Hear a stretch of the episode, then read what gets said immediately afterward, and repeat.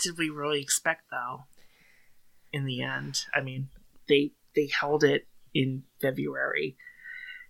You know, all the outrage has kind of you know drained out of the room, and I don't think the outrage is necessarily no gone. Fearing for their lives. I don't think the outrage is necessarily mm-hmm. gone. I think the outrage is more. It's more of like like steeped down and it's bubbling below the surface. Oh yeah. And like I just sort of get the vibe that like if um if it had come out that like actually the uh, the plan by the Koopas who which we have totally discovered um because we were able to do an investigation this quickly um our plan was to shoot every senator in the head except for Josh Hawley or Lindsey Graham or, you know, one of Trump's favored senators. And that might have been like, oh, I'm not on the list. They think I'm expendable. I should convict this motherfucker. but you know, as we all know, that did not happen. And so there was no real urgency to convict him.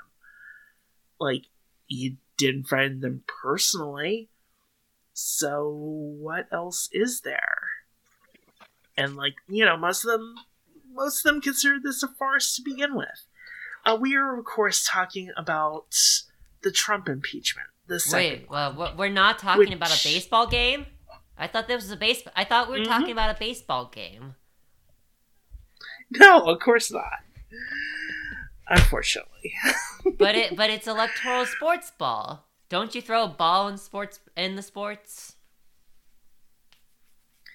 Well, I mean, I think that like if they had gotten in, they could have thrown grenades, but that's not quite the same wait, thing. Uh, is is the is the ball here? Mm-hmm. Is the mm-hmm. ball the nuclear football?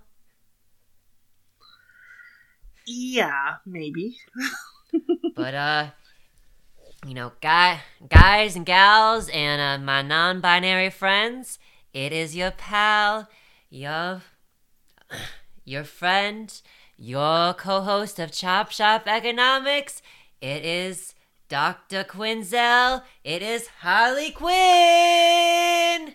And today, joining me in the studio are Miss Silver and Doctor Spider.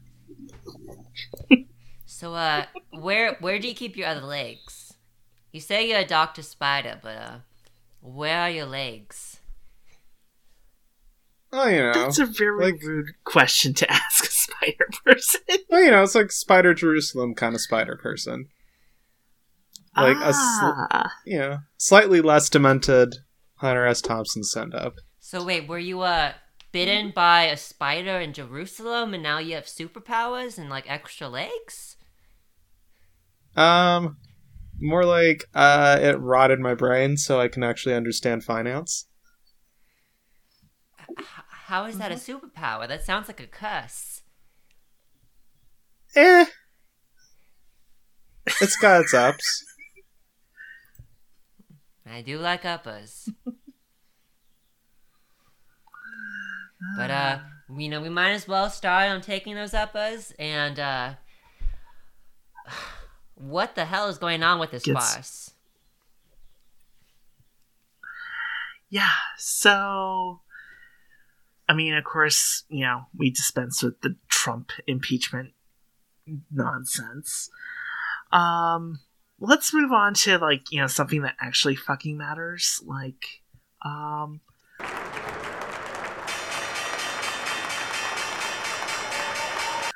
the IMF in a shocking turn of events praises Egypt's protectionist highly interventionist response to covid yeah that happened really the IMF said those words in that order well, specifically, it uh-huh. was an IMF monetary director.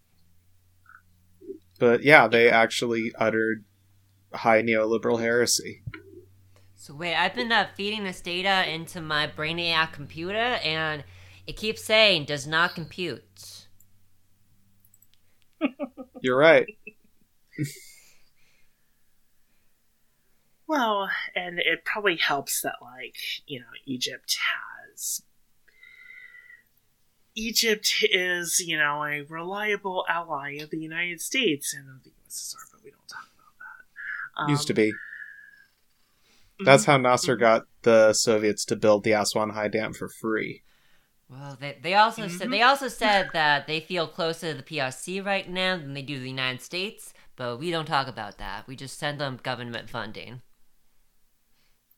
Well, Yeah. you know, it's the old Egyptian thing since independence. We're going to play both the players against each other and see who gives us the best deal.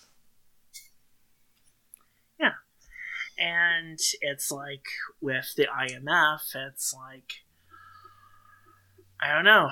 Somehow they managed to escape the trap that so many fell uh, end up falling into, which is you know structural adjustment. So, what are we talking about when we're talking, you know, policies that violate the Washington Consensus? Like, what exactly is it that the IMF is going, hey, you did a good over? So basically, Egypt went into early lockdown. Like they they jumped on this shit really, really quickly, and because of that, they were able to hold down the numbers, and so things didn't get out of control like it did um, in the West. And well, Oh yeah, and I mean it, it did help that like um, as friend one of our friends of the show points out, um, there was at the time a sandstorm occurring, you know, coterminous with like the uh, the first cases. So they were like, yeah, you know how you you don't leave during the sandstorm. Well, we would really rather you not leave don't worry, we'll do delivery and all that. We'll make it work. Um, and yeah, and that that worked surprisingly. That that did the trick. Um, mean, it's like you know, obviously things didn't go perfectly to plan, but you know they came out of it better than most. I mean, it's it's amazing what you can do when you have a you know semi-functional government. um, and I don't know. Um, any of you care to jump in, back me up on this? I mean, I think it's. Well, Oh, what, what do you want to say, Doc? What What are your Oh, yeah, uh, like- spider legs wiggling about? Tell me the spider wiggles. So the like part of what Egypt's been doing is a lot of really direct like here we're going to loan money to companies on a massive scale so that you can make it through this absolute mess that is COVID. Essentially. Like on a massive scale and they began this early on. They were sending basically doing what you're supposed to do but in a functional way not in a hi we have to dick around in washington d.c and argue over it because the rooster crows at midnight yeah. I mean, it's like I'm sure there were arguments, and if that friend of the show were here, he could make them for us. But like the thing is, is like they flouted all the usual Washington orthodoxies, and they got away with it. Their economy is growing, um, which shouldn't happen, but it But did. don't you see, when you give money to poor people, it actually hurts the economy because it's a moral hazard. I think that's at least what I was reading in an economics like textbook. Uh, yeah, I don't know how reality works, but I mean, Yeah, no, that's not how that's not how. But yeah, I mean, works, in all seriousness, it's like, yeah, like literally, like what you're supposed to do, like in a crisis like this, is like, you know, help out the Philly industries, like, you know, don't let them, like, don't let executives pocket the money, like, actually, you know, put it towards like productive uses. Uh, like help out regular people make sure that they're not struggling with like rent or food or just basic necessities like how we've talked about before is like you know in the united states if you want to like de-escalate this current crisis like we need to have like massive social democratic measures on a very wide scale. That's what egypt's been doing. And because they've been doing that they've been succeeding very well. And that's why the imf decided to like swallow their pride and pat egypt on the back. Yeah. and it's like it doesn't hurt that like you know Egypt has been making moves to secure its own um, you know financial independence, like you know the bond issues and uh, things of that nature, where they were like, well, we're a port in the storm. Um, you're, um, here's bonds that will only pay out in our currency. Um, enjoy. and people bought them. Yeah. And that's allowed them to effectively print foreign currency reserves like nobody's business. Uh, which Yeah. is a thing that's been like a big hold that Western powers have had since decolonization is if you're going to be buying or acquiring capital from like international investment, particularly from, you know, DC and what have you, you have to go to the IMF. You have to go to Western banks, and they all play by these same rules. Well, now, and which means you need coin of the right kind. Otherwise, you're going to be paying through the nose at massively leveraged prices against you. Not in your favor at all. and it's like it is worth noting that like Egypt absolutely did take um uh, they absolutely did take money from the IMF during May and June to basically um you know shore up their foreign cor- uh, currency reserves and keep the plates spinning and well you know it actually fucking I think worked. there's like three major things that are happening right now. Um, okay, so one, um, I think probably Silver can help get into this with me. Is um, Silver? You know how like in like MMORPGs, there's like what has usually commonly term is called uh, money sink.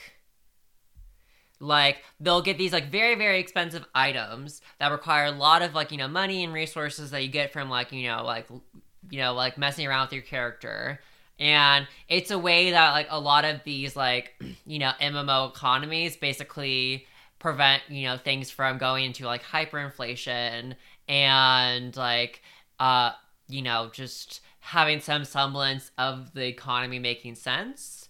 Um and why i bring that up is the way that the Egyptian bond structure is set up for like how they've been doing it is that like when you get the Egyptian bonds, like it, it requires American dollars. It requires, you know, European uh it requires euros. But it doesn't pay out in dollars. It doesn't pay out in euros. It pays out in Egyptian currency. They've basically created a money sink where it's like if any investors want to get in on the Egyptian economy, they basically have to play by its rules. And like having that sort of like, you know, this like growing accumulation of foreign currencies has meant that like, you know, that sort of I guess uh currency wizardry that the western powers have done in order to fuck over other countries to maintain the Washington consensus, they have a much harder time doing it now. Um especially because they have to go to wherever the money is at this point, and the money is in Egypt. Mm-hmm. Uh, yeah, and I think that points out to like my second point is that the like um, and I guess you could probably include the third in it, is that like the centers of global capital are shifting. Like, look, has, you know, neoliberal capitalism right now is in a terminal stage. Like, even like the haughtiest of the bourgeoisie can see that neoliberal capitalism is breaking down under COVID 19. It's simply not sustainable.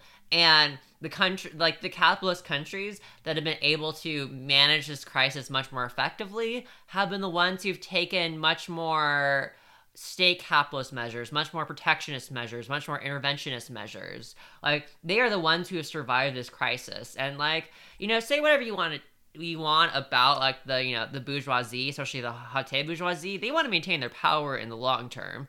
Like the well, the smart ones do, and they recognize that the winds are shifting, and if they don't adjust, they're gonna lose power. So it's like I think this is uh what's happening with the IMF is an expression of that. It's an ex- it's a symptom. It's a sign of the changing material conditions throughout the entire global world system.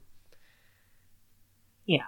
I mean, it really helps that, like, for example, Egypt controls their own currency.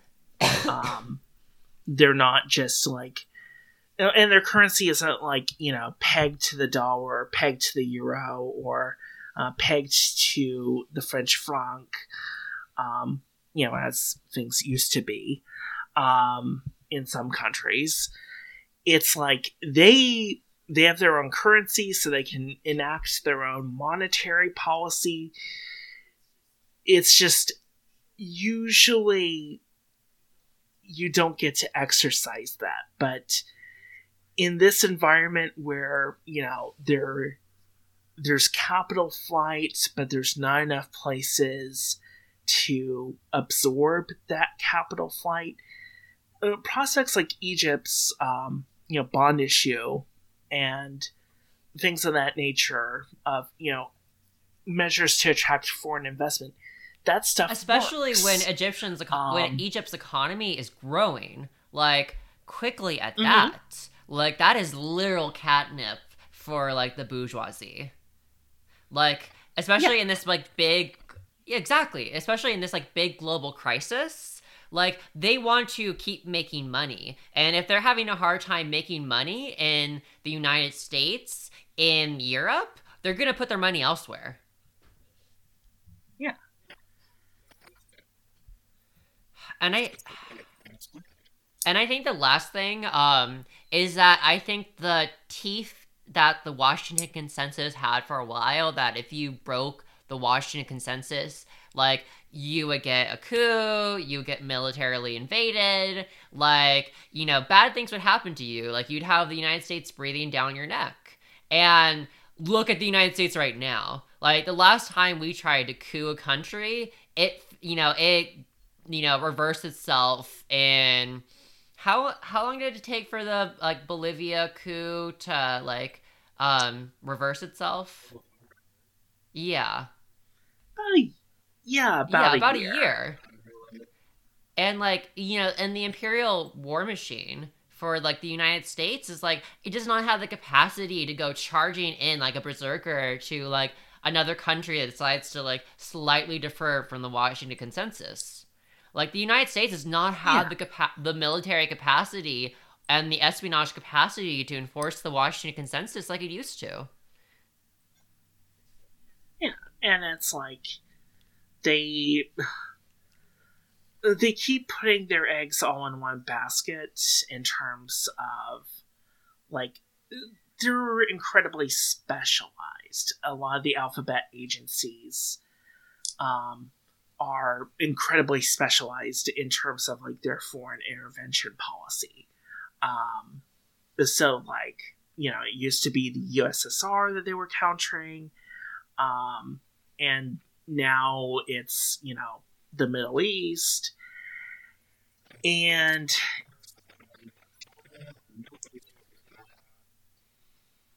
yeah, and it's like their capabilities in the Americas have been withering for some time. Like it's not it's not the 80s anymore. And like here's um, the thing is like we talked about this earlier with Egypt is like Egypt for a long time, like their classical foreign policy ever since Nasser has been to play like the like superpowers of the world against each other so Egypt gets the best deal. Mhm. And like let's say the the United States like hypothetically were to respond ho- like hostilely towards Egypt and try, you know, a military invasion or a coup or you know something in order to restore power, like or attempt to restore power, like yeah, that would clearly sh- like Egypt has like you know to a degree played the United States game for a while, not completely, but they've paid lip service. But if the United States like comes in like an 800 pound gorilla, Egypt's not going to be playing lip service. They are going to like they're not going to be quiet about like how they're closer to the PRC. They are going to go full on like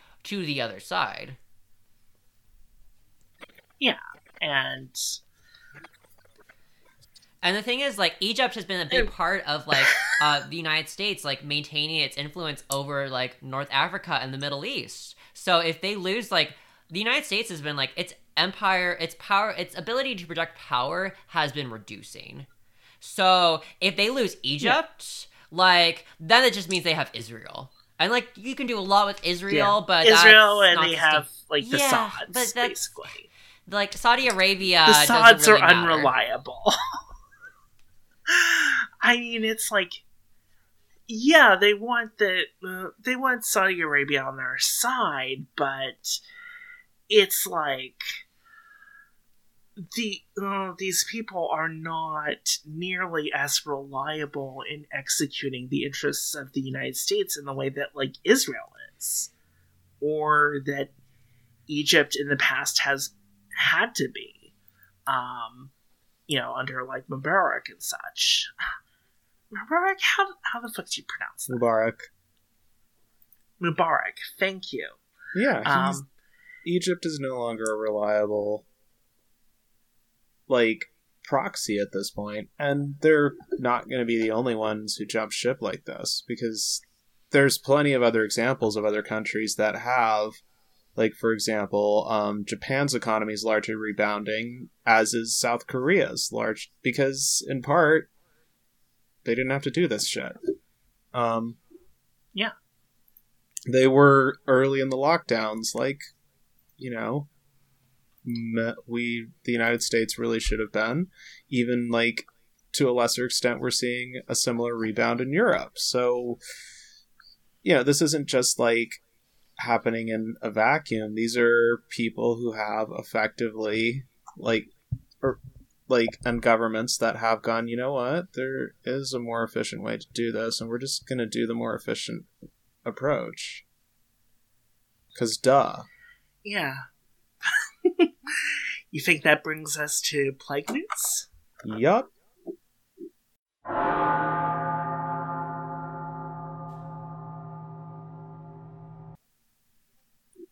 So, yeah, speaking of plague news, the US is going full bore on its reopenings.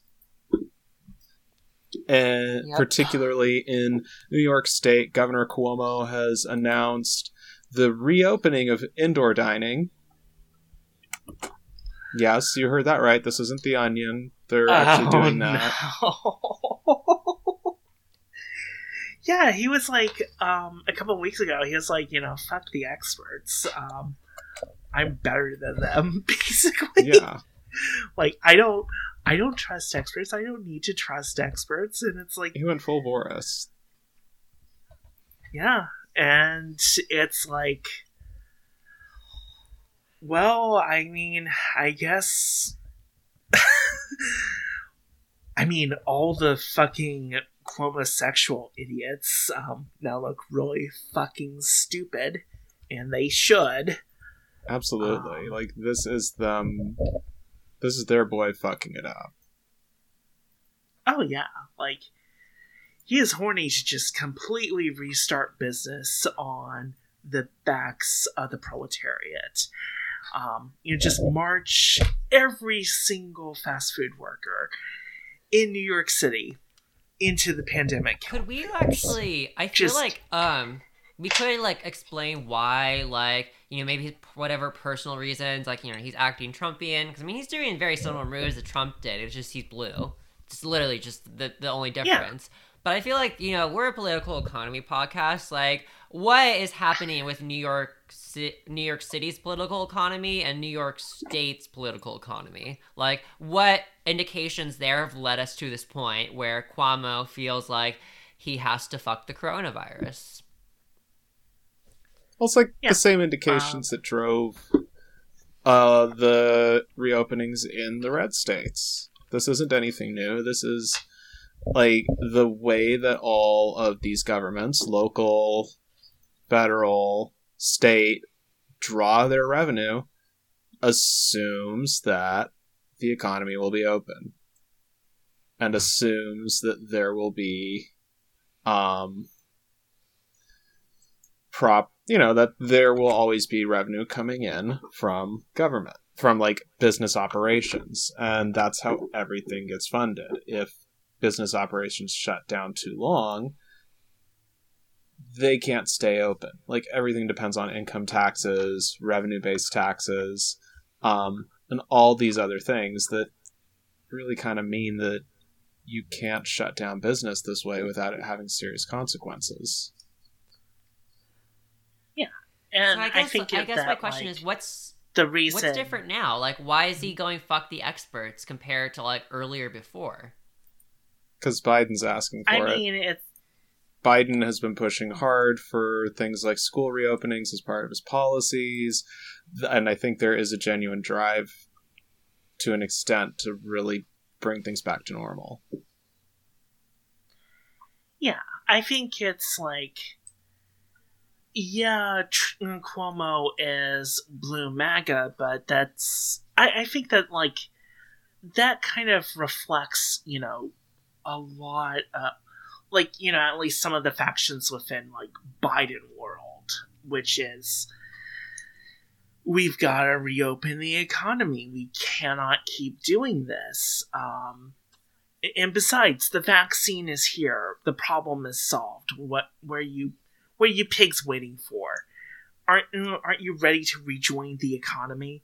And it's like, you know, at the same time, they're like, you know, sending doctors to jail for um, distributing, you know, surplus doses to the wrong people. And Can we? Who are the wrong people? Let's let's let's not you know waffle around there. Who are they defining as the wrong people? anyone who is not on the correct waiting list um, and has not, you know, paid the correct amount of bribes to uh, jump the line. So you, Um, what you're saying is like- that essential workers aren't the first people getting these vaccines. The people on the front lines aren't the one getting the vaccines. Are you saying that it's actually the lanyards and uh, who are getting the vaccines? Is that what you're implying, Silver? I mean, it's more, it's less that and more like, okay, so the whole, the whole situation is coming about because, like, first off, you know, the vaccines that are approved for use um, are not particularly shelf stable. Like, even the Moderna vaccine has like an expiration time, you know, about six hours. And so it's like you puncture one of those vials, you have to use it. And you have to use it up within like a few hours. With um, the other one, you have to use it within like an hour. And so it's like at some point you gotta admit that like you need to let people jump the uh, the queue so that these doses are not wasted because these doses are a precious resource.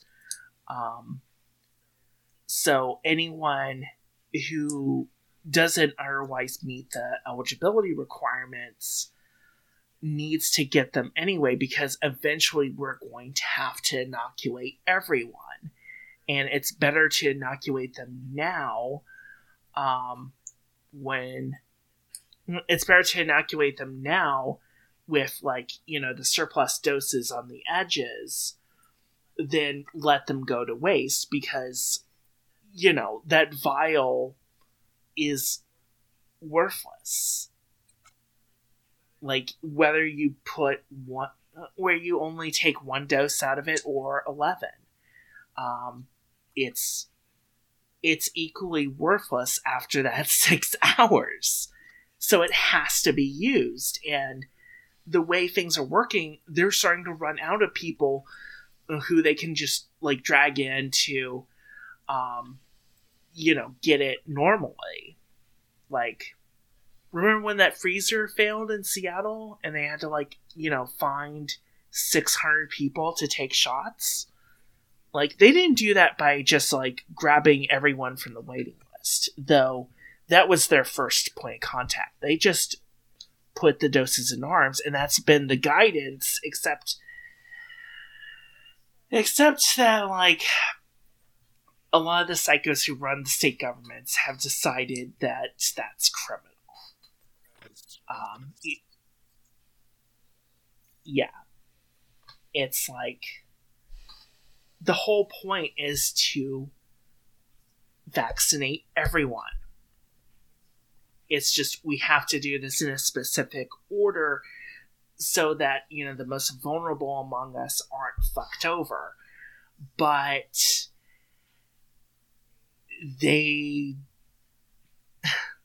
they want to be seen to be taking a hard line on this shit. And so. I, mean, I don't even think it's like um they're trying to you know look as they're trying to like look like they're like the fair arbiters. I think it's the sense that mm-hmm. like mm-hmm. they it's what has been unspoken in like under like white supremacist neoliberal capitalism for a long time that there are those people who deserve more, and there are those people who deserve less.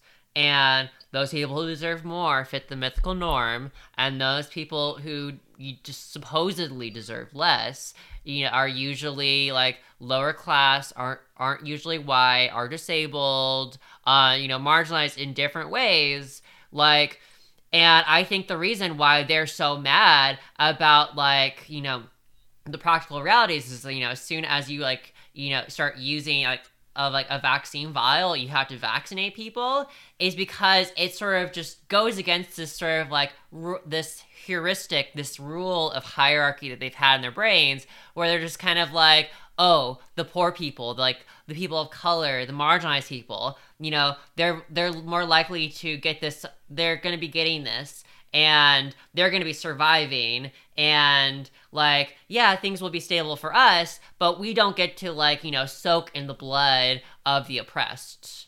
And like i mean that, sounds exaggerated but i'm not wrong.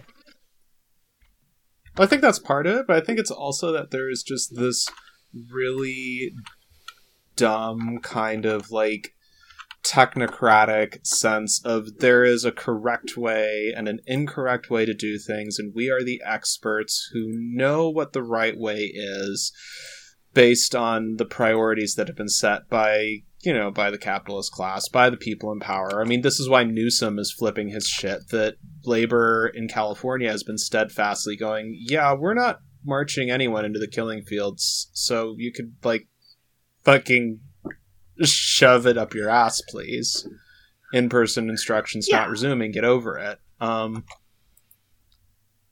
and I think it's like part of it is definitely like, you know, one aspect of, you know, this technocratic thinking crashing against the other half, which is like, I mean, it's like, it's in a lot of the guidance, like, if there's no one else in the queue, then you start. Who's next? Then it's a free for all. Yeah, like once once the vial is punctured, like that's it. Like all of the you know oh so careful math goes out the window once you drop below. Like it's they want to listen to the experts, but when that's inconvenient or when it you know, fails to uphold the uh, outcomes they want, then they get mad about it. Because it's like, you know, the the correct public health thing to do is to go free for all once you're no longer sure that the the final vial will be used. Exactly. Or, you know, if you have like another freezer failure disaster. If you're no longer sure that it will be used on the timeline it's supposed to be used, then it opens up to everyone. And that's there because we can't afford to waste doses. Like, there, there are obvious public health policy recommendations around this for this reason.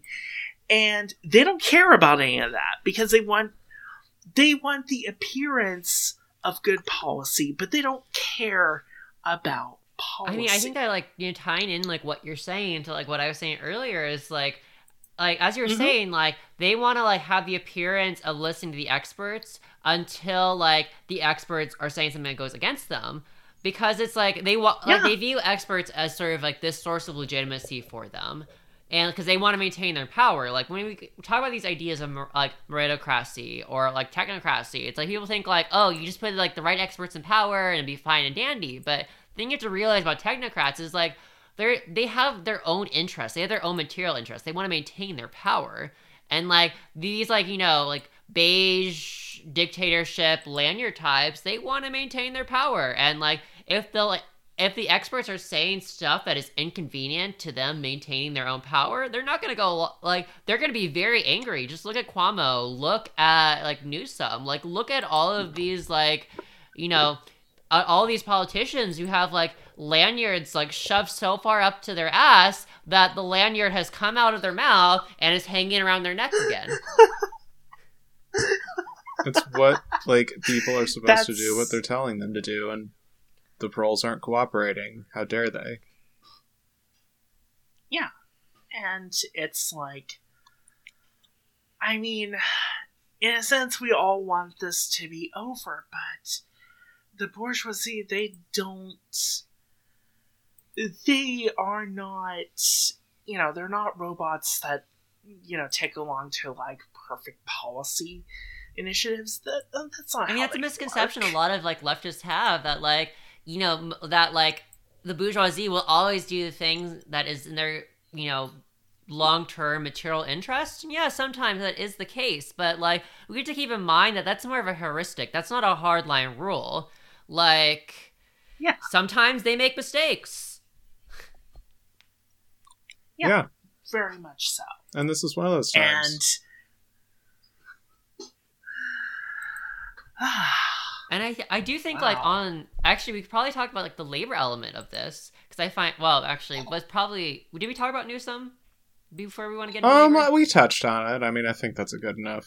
Um, but I do I do think Yeah. like what we're seeing with like you know teachers unions um is incredibly interesting because they're basically saying like no we are not going to march into like the killing fields like we're not going to cooperate with this like death cult policy that you want and that is like even despite all the horrific shit that's happening right now that is a really good sign of labor militancy Oh yeah, and that actually gets us to a really good example of the labor militancy that's just been kicking up everywhere lately.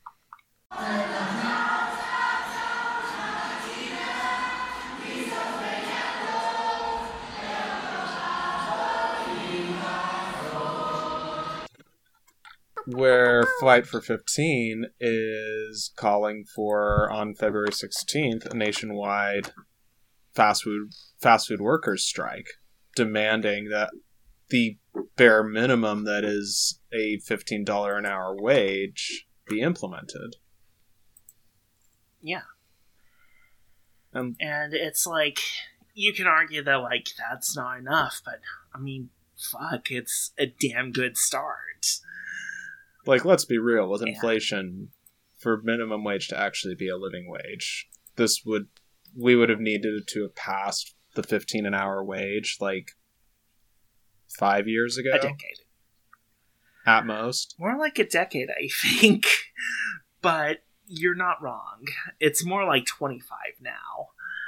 At this but point, that just yeah, that just goes to show how you know seven twenty five an hour is a sick joke, and so hell yeah, I I hope they succeed today. Yeah. Um, I mean, this is day of recording, um, so you know I hope they succeed in their action.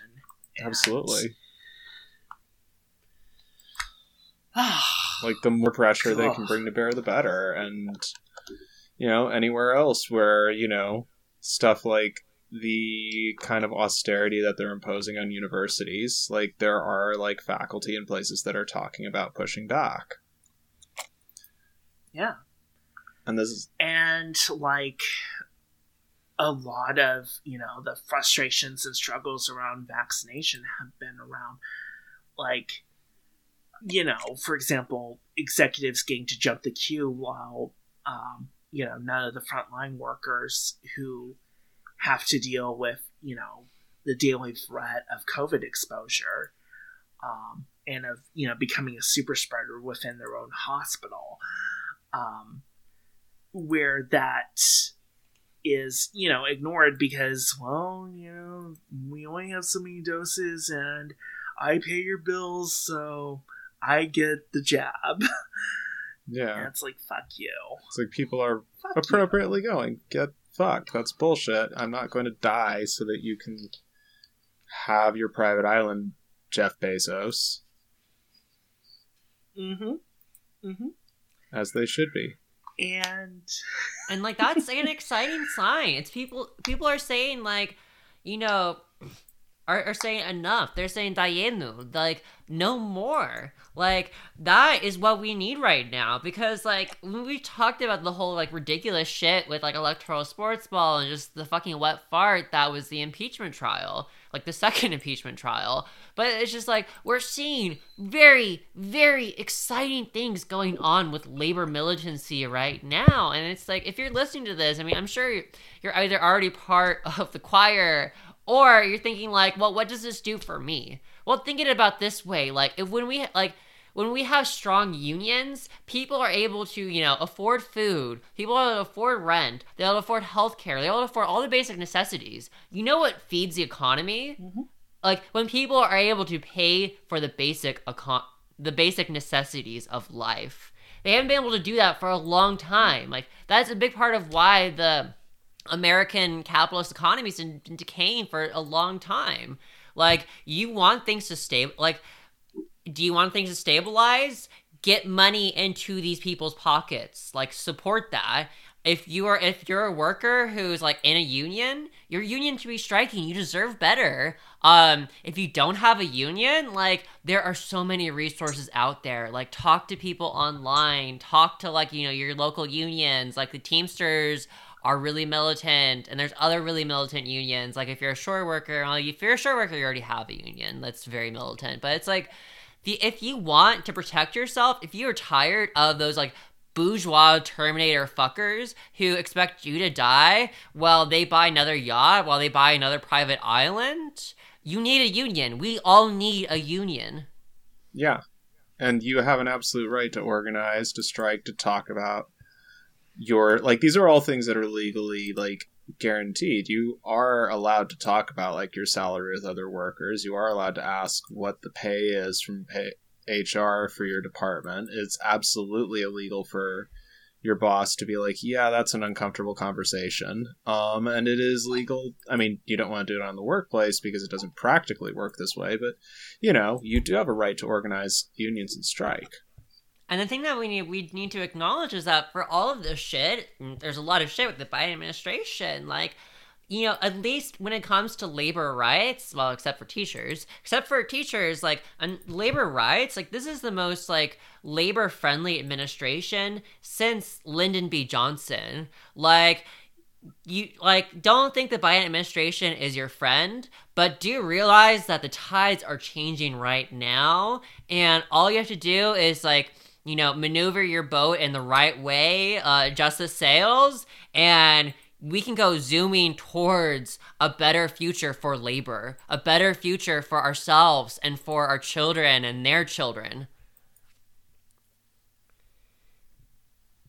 Pretty much. we can Yeah. get a lot more than what it is we've been told we have to suck it up and deal with. So, you know, go out there, organize, get your fellow workers on the picket line. Because that's the only shit that's ever really worked. And it's just like, do keep in mind that like there's a lot of like labor organizing tactics that uh you know are either on not strictly illegal or legal, like on like a great on like the fuzzy little border, and then you also have labor tactics that are illegal. But just because something is like discouraged, just because something is like said to be illegal, doesn't mean that you shouldn't do it. Like you know, it, like what we've been seeing the last few years is this huge wave of labor militancy of wildcat strikes. And do keep in mind, wildcat strikes are illegal. Like legally, you are not supposed Yeah. to do that. They're Uh, but oh yeah, they are incredibly illegal. You are so not supposed to do a wildcat strike. However, but we've had you know, yeah. you're listening to this podcast. Yeah. So- And like we've had multiple like, you know, multiple workers at multiple workplaces who have done wildcat strikes and have won their strikes. Think mm-hmm. about that. Think about where matters. power comes from. Power doesn't come from the law, it comes from your own hands. It comes from labor.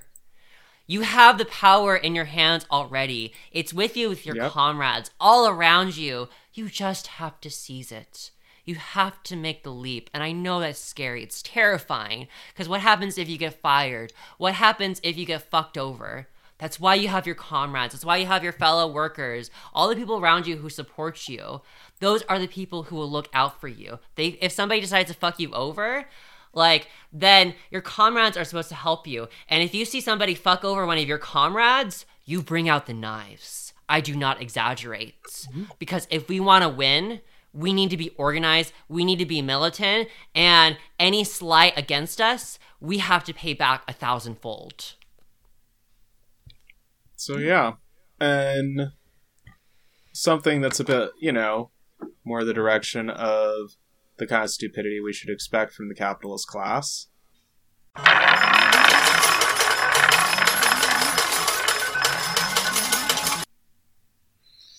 Oh God. So you know that thing called Bitcoin? What about coins? Like, are we talking about like metal coins? Are we talking about like candy coins? Uh, what kind of coins? We're talking about the coins made out of bits and Dunning Can I Kruger. can I eat them? Can I eat these coins? But they do take more power to generate than, you know, is consumed by the entire power grid of the country of Argentina. So wait, I uh, let me get Mm-hmm. this straight. I can't eat the coins. They are they require a huge amount of power. What what's the point of these coins? Um, that They're speculative instruments that you can use to buy other speculative instruments and sell other speculative instruments. Um, don't So what worry, you're saying it's is- dumb. and Isn't also a- a You're saying of this isn't a currency. You're saying that this is just another bullshit bourgeois financial instrument that's dressed up in f- fancy language. basically. I mean, it. Yeah, I mean, it didn't necessarily start out that way, but we can't look at like what things were supposed to be when they were written in, up in the white paper. We have to look at how Bitcoin and all that other crap is used now, and now it's just you know speculative bullshit. Like even if you want to pay for like you know shady things on the internet you can do much better than trying to use fucking Bitcoin. Because the transaction fees are murder.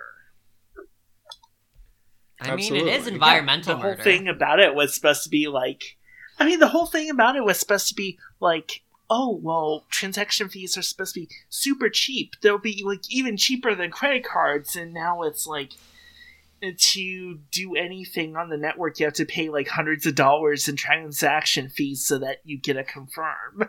Yeah, it's And so now. all for like a twenty dollars. So what does that bring us to? Well, the Bank of New York Mellon, which is a pretty significant investment bank, all things considered, Mm-hmm. has just announced that they will be providing guidance and support for investors who want to get into Bitcoin. Yeah. They um and this drove the latest spike in the price um basically what they want to do with it is they want to be able to play with it the same way that retail investors play with it. Um because it's like from the perspective of like you know like a strict in institutional investment perspective, it's not entirely stupid to have you know this sort of shit because it's like it's another speculative asset class that you can repackage and derivativize and all that are fun stuff. Um, it's just a little regulatorily weird, but it, and at the end of the day, you can turn it into derivative soup nonsense um, if you wave the magic words around that your quants gave you. Um, Because that's finance. Really, it is yeah. fucking black magic. Um, and so, in the end, the whole the dream of replacing gold with internet bits has been turned into yet another fucking speculative asset. I'm sure we did all see this coming. oh, of course not. Oh no. Nobody Yeah, I could have never. possibly foreseen. I mean, it's like, you know, the only value of Bitcoin is basically, you know, other people are holding the bag, and, you know, each holder wants the other bag holders to hold on so that they can sell. But if they sell too much, then, you know. It's your usual financial musical chairs.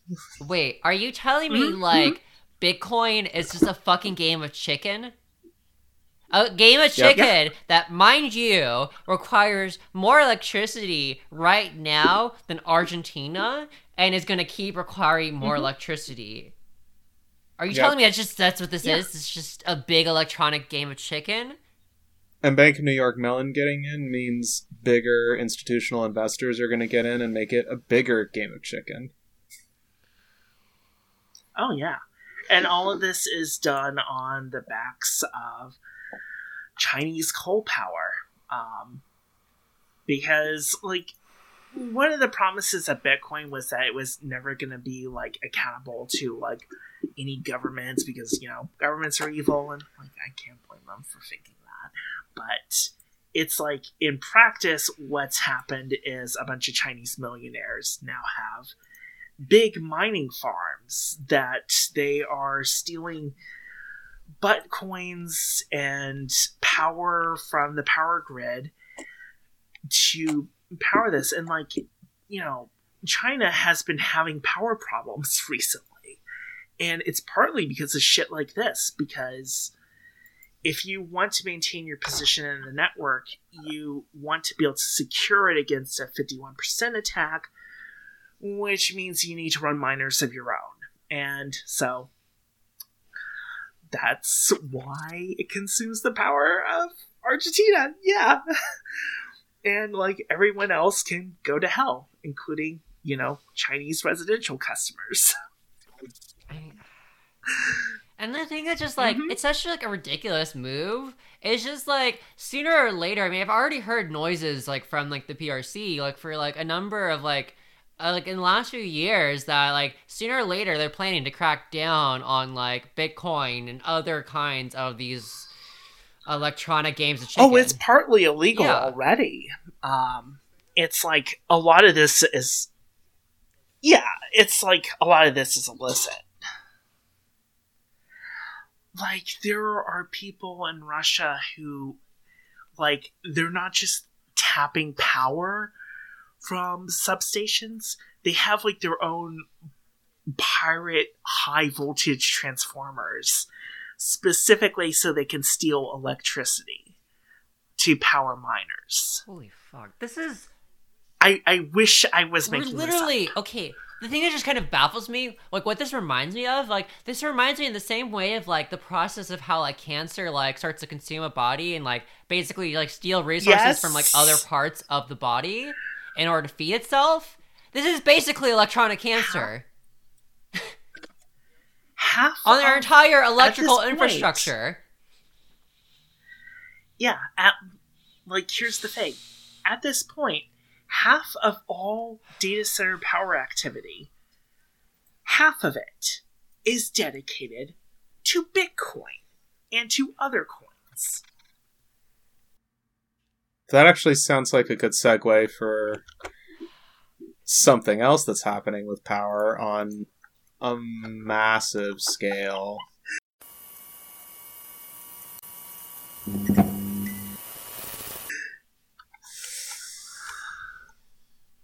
Oh, now they can overclock their miners to get more hash rates. because, as you may have heard, the entire middle of the United States is. It's gone frostpunk. Everything's frozen. Yeah, Wait, are, are this- we are we are we in the day after tomorrow timeline? something like that. Mm-hmm. But this time it's going to be with cool steampunk prosthetics. Yeah.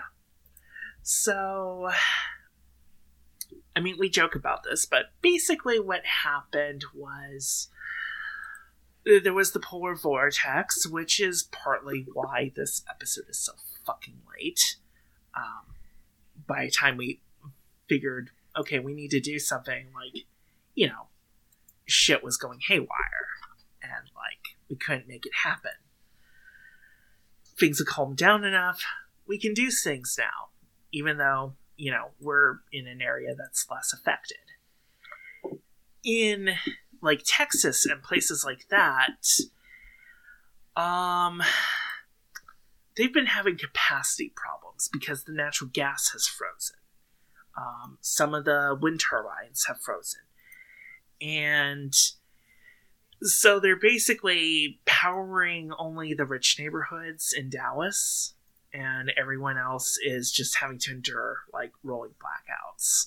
That's that's basically how it's working now. I mean, Pretty like we've much. Um, And it's made people- worse by that Texas in their desire to not have anything to do with federal regulations on electricity when hey, we are going to uh, completely keep our power grid in the state of Texas. We are not going to have it connect with any other grid with the rest of the US because the rest of the United States is on either the Eastern Interconnect or the Western Interconnect, which is divided at the Rockies.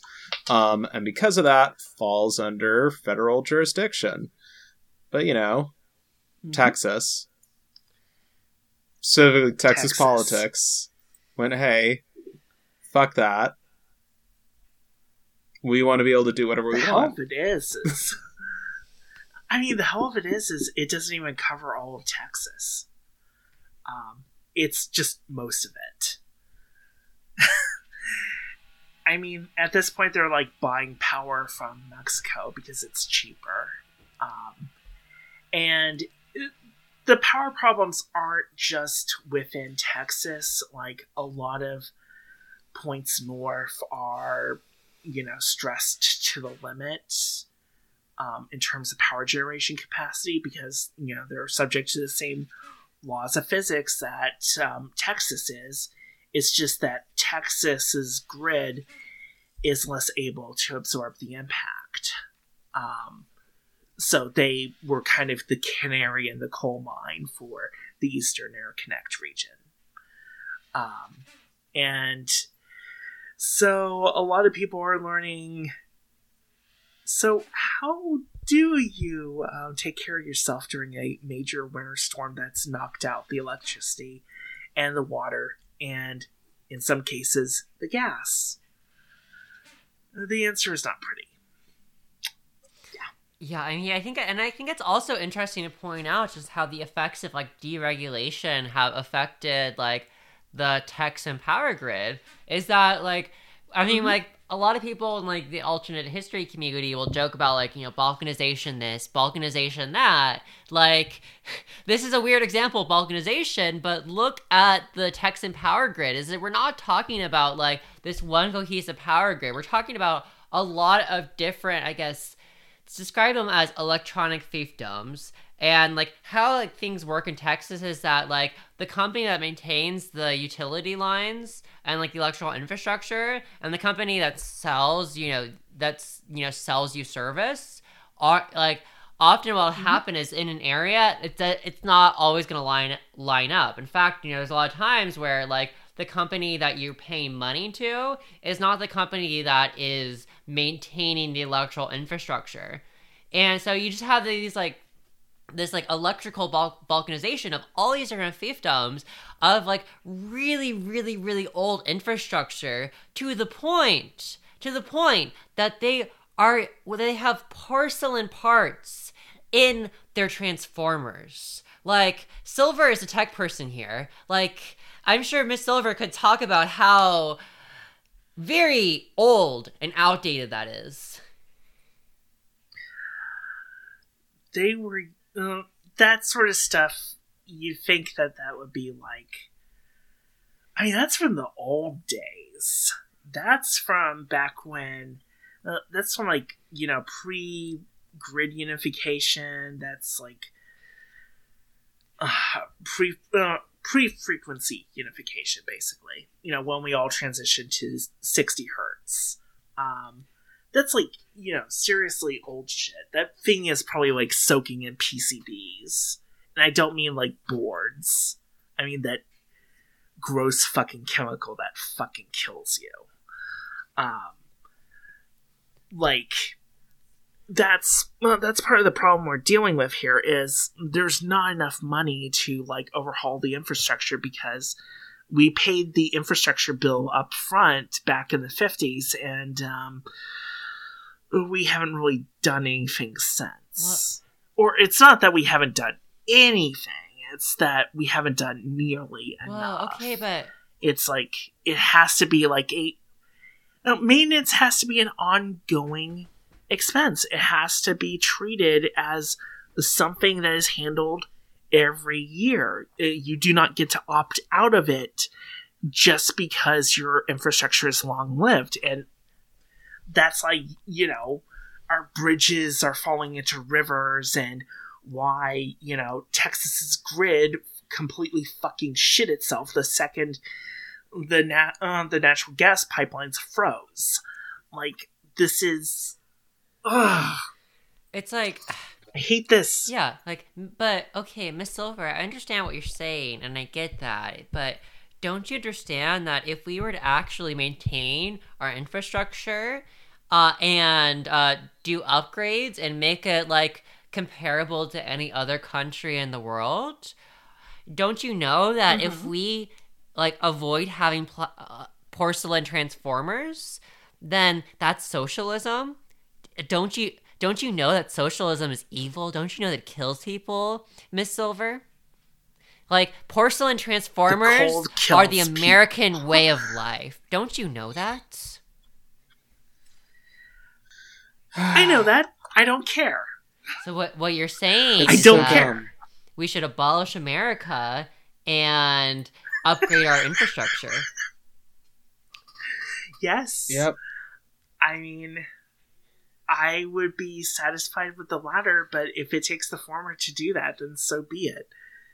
You know, let justice be done, even if the heavens fall. And speaking of uh, infrastructure,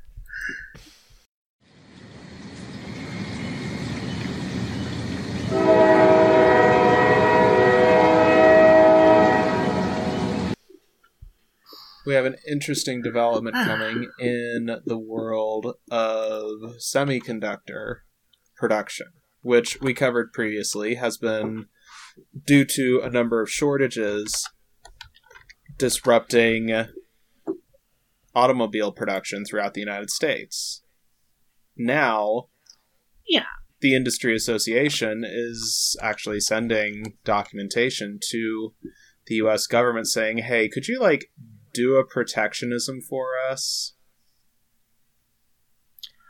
Um, it's not even that exactly. It's more, hey, they do a protectionism for them and China and Taiwan and Malaysia and all those other places. Um, could you give us that too so that we can afford to actually build capacity here? Because it's like the state of high density logic um, in the United States, the state of that is pretty fucking bad. Like, most of the capacity in the United States is like Intel and research fabs, and that's that's not sustainable. And you add uh, to that the fact that like TSMC is booked the fuck out. I mean, we could argue about why that is. Um, and part of it is like geopolitical brinksmanship. Part of it is just genuine oversubscription. But it's like it's leading us to a place where like we can't just rely on shoving this problem into Taiwan and China and Malaysia. Um, we're gonna have to start constructing our own high end semiconductor facilities here in the United States, and other countries need to do that too. Because as COVID has shown us, you know, supply chains that are routed through one country are a single point of failure. And they're gonna, it's gonna fuck us. It's gonna fuck us all. Um, and so it's like, what they're basically asking for is give us some direct subsidies so that we can actually build out stuff. Um, because, I mean, we're very appreciative of what our foreign partners will, you know, let us get away with, but we need to be able to do that here too. Um, we need to be able to build logic factories here. We need to be able to build DRAM and NAND and build screen factories. Um, and all of that is basically, I mean, we used to be like 40% of the world's production. We're now more like 12. Um, the United States does not have within its own borders um, a complete supply chain for computers, um, for you know, basic electronics for a lot of things. And I, I think this is the right move. But it's like, it doesn't hurt their case that, like, you know, pretty much everyone concerned wants in on this because they've seen what happened to Intel the second they fell off the wagon. Um, Intel, as most of you may have realized by now, they are having yield problems with their latest process. There's a reason they haven't gone to 10 nanometer on the uh, latest equipment, why they're planning on basically buying capacity from TSMC um, for 7 nanometer because they don't have that technology. Um, and part of it is just we do not fund r&d anymore. We do not fund um, you know these kinds of facilities anymore. And so it, that's that's where we are now and we're gonna have to dig ourselves out of this you know bullshit globalization hole and I think it's interesting that you mentioned like, you know, about like supply chains and globalization because it's like I think you know mm-hmm. this is an interesting indicator. I mean, we talked about this earlier with Egypt about how it's been able to survive, maybe not just survive but thrive in this crisis because it's had this very protectionist and interventionist like strategy, economic strategy that has meant that like you know building up a lot of their own industry that like they have their own supply chains like mostly within their own country and they have like a lot of storage so they yeah. st- store that and it's like i think it's an interesting sign of it to hear what we're seeing with like the semiconductor industry and how they're asking for direct subsidies because it implies that we're starting to shift from neoliberal capital capitalism to uh, maybe st- still capitalism. I mean, we'll still see where things go because there's a lot politically happening, but economically, like a lot of the capitalist class is realizing that neoliberal capitalism is breaking down and collapsing, and they're moving to like a neo interventionist model again. Yeah, because it's like just in time like sure just in time is great in like the best conditions but under the like the wor- but when it's not the best conditions just in time means just to break yeah, it means running out of resources really quickly. I mean, the whole the whole thing about just in time logistics is that you know, when things are relatively good, you can predict with a high amount of accuracy how much you need in your supply chain um, to, you know, to build the stuff you need to build and for your downstream retail vendors to have product. But it's also why um, for instance, um, you know, paper launches are a thing, for example. Um, because, like, paper launches are partly, you know, born of just in time logistics. The idea that, like, we need. Ide- the ideal is to have, like, zero inventory. Um, and that's fine in a lot of circumstances, but it really breaks down the second there's a shock to the system. And it's turned out that shocks to the system are actually fairly normal. Like, way more normal than any of them really realized. Um, and they've tried, you know, they've tried making this work for decades, and it's just, it's not going to work. There is a reason why you have redundancy in your supply chain. There is a reason why you maintain inventory. It's so that you're not bushwhacked by every little glitch in the system. It's and I think that gets us really to our last word.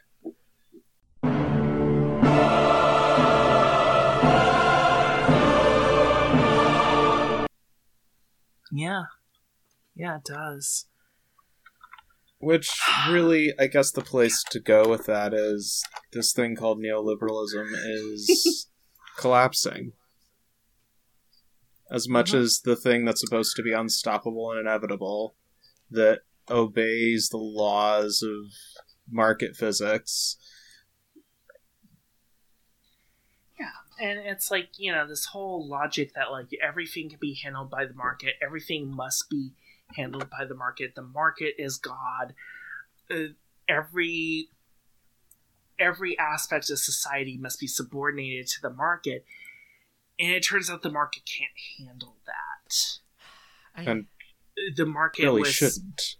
it was I mean, I think it Yeah, comes down yeah. to like one like fundamental issue is that like the this market religion, like this uh I mean like when Doc talks about sort of just all the quant bullshit, how it's basically this like magic wizardry shit, like it doesn't it's not it doesn't have an accurate model of reality. And when you don't have an accurate model of reality, you can't make predictions that line up. And what that means is that like if you're expecting things to go counter to the laws of physics, your system is going to break down. There is no alternative to the laws of physics.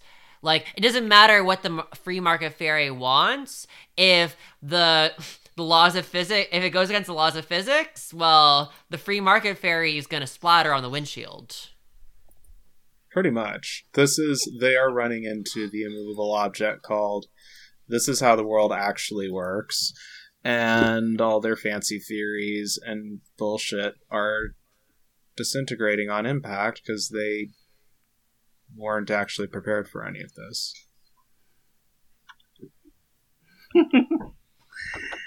ah. God damn it! I keep I keep flashing back to that fucking stop doing derivatives. Finance is about money, not writing equations Okay, on paper. It's just spicy math Okay, of okay, letters. okay. But what if I want to securitize the weather? I'm sure I someone want will to find a way to securitize the that. weather.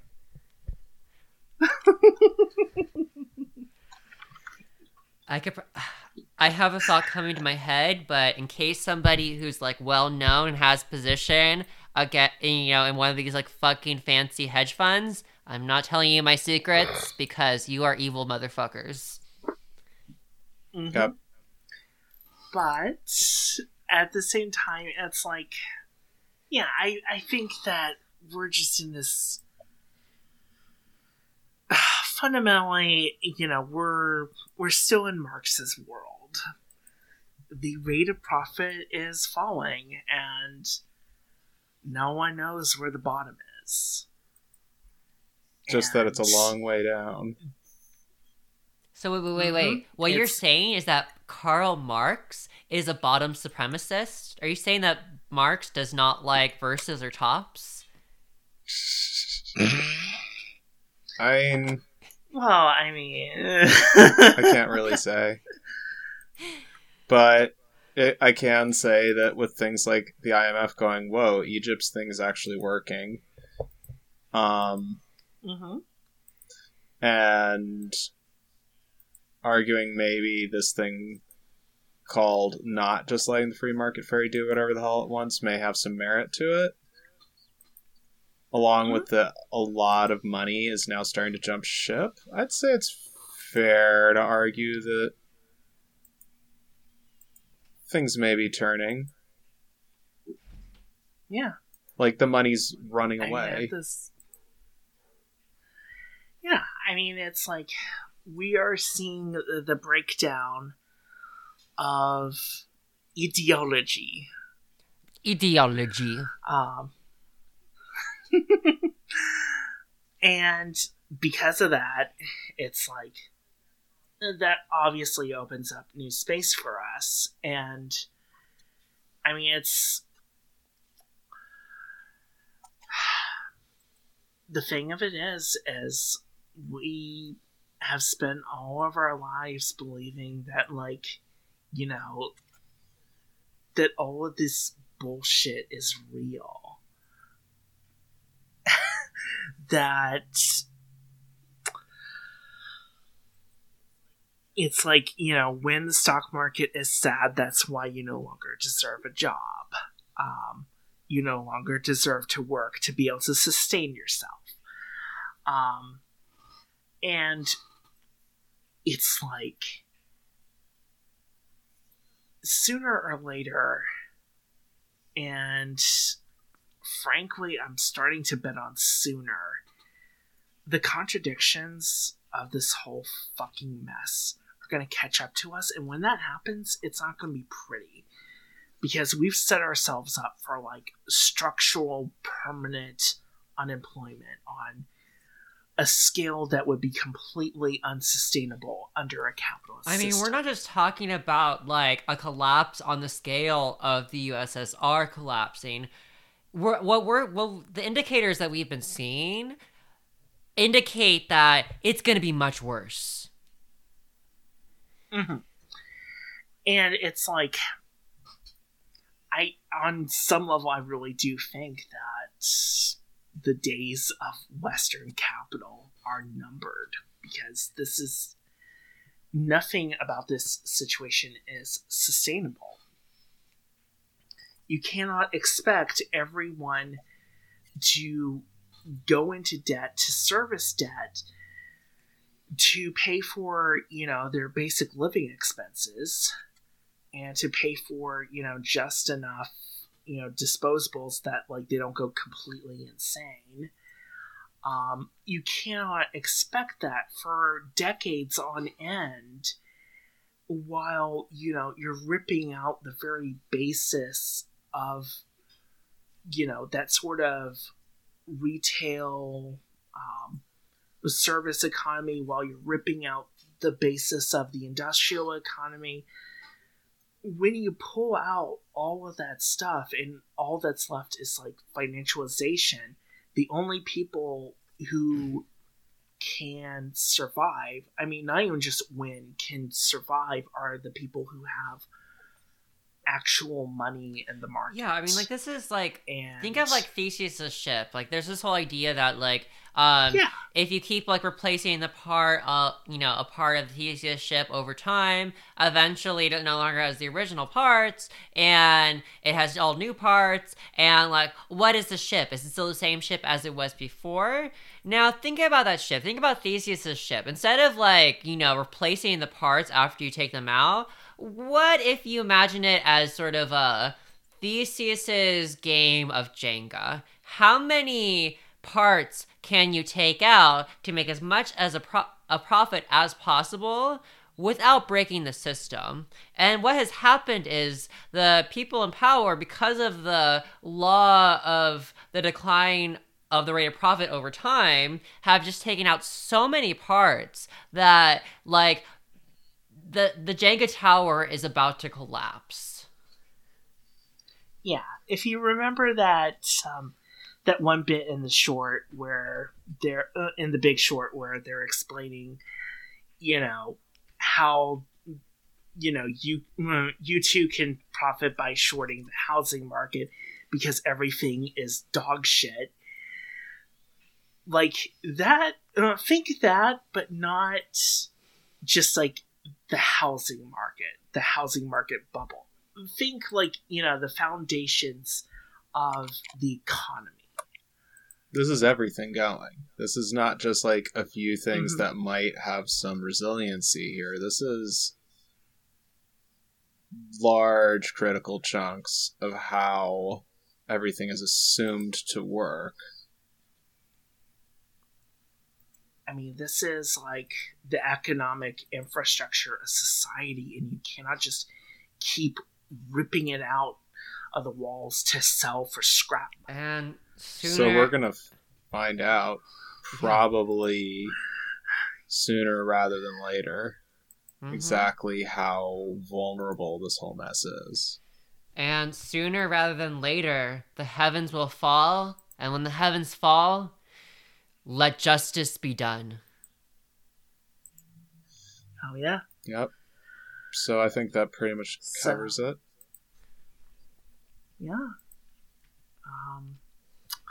So this was Chop Shop Economics. We read this shit so you don't have It's to. It's your gal, Harley everyone. Quinn, saying goodbye from all of us at Chop Shop. And my co hosts are, Dr. Spider. Miss Silver. Mhm. with eight spider legs. You just can't see them. I'm in the studio with Doc, and Mm. wow, they are some hairy spider legs. and we have Miss Silver, actually made of silver.